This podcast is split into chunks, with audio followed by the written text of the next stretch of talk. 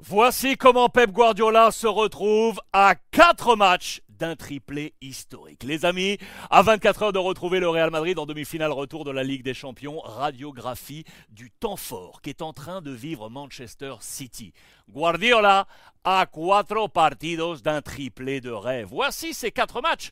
Madrid donc demain, Chelsea pour le titre en, en Première Ligue, Manchester United en finale de la FA Cup et donc éventuellement la finale de la Ligue des Champions. Cette image, les amis, illustre parfaitement pour moi ce temps fort. City, vous le savez, est passé devant Arsenal en Première Ligue. Arteta se tenant la tête alors que vous le voyez, Gundogan et Pep lèvent eux le bras. Même photo dans le Daily Star et le Mirror, parenthèse au passage. Regardez ici en bas, Arsenal préparerait déjà la saison prochaine. Liste in and out mercato. In, Declan Rice, Yuri Tillmans, l'ancien Monégas, Mason Mount, Mark Gay et Evan Endika. Out, Chaka, Balogun, vous le savez, prêté du côté de Reims, Smith Rowe et Tierney. Confirmation de cette reconstruction, rebuilding, attendue dans les colonnes du Times. C'était ce mardi matin. City est fort. City est très très fort.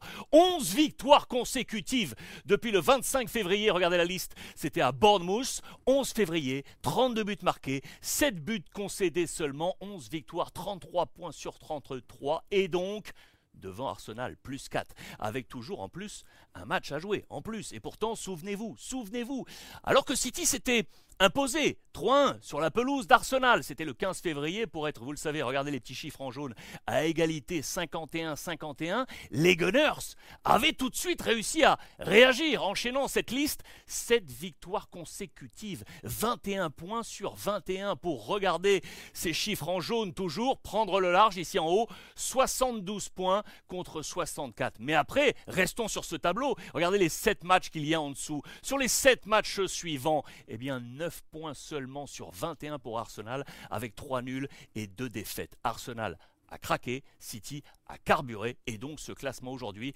85 points, 81 côté Arsenal, plus 4 pour Manchester City. L'une des raisons évoquées par la presse anglaise, l'attaque d'Arsenal marque moins que les autres. Regardez avec ce papier, Gabriel Jesus est en photo.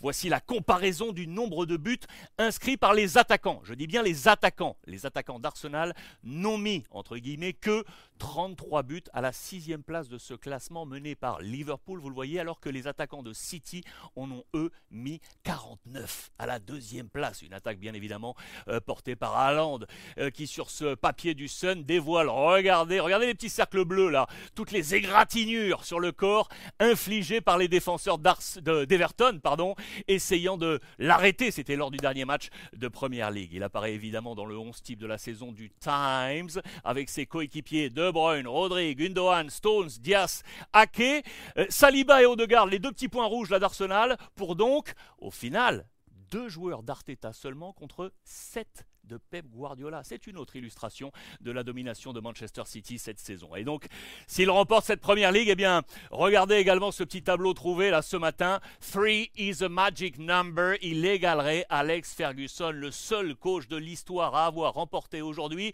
ce titre anglais trois fois de suite ce que Ferguson a réussi à deux reprises avec Manchester United. Guardiola peut donc s'offrir une saison historique.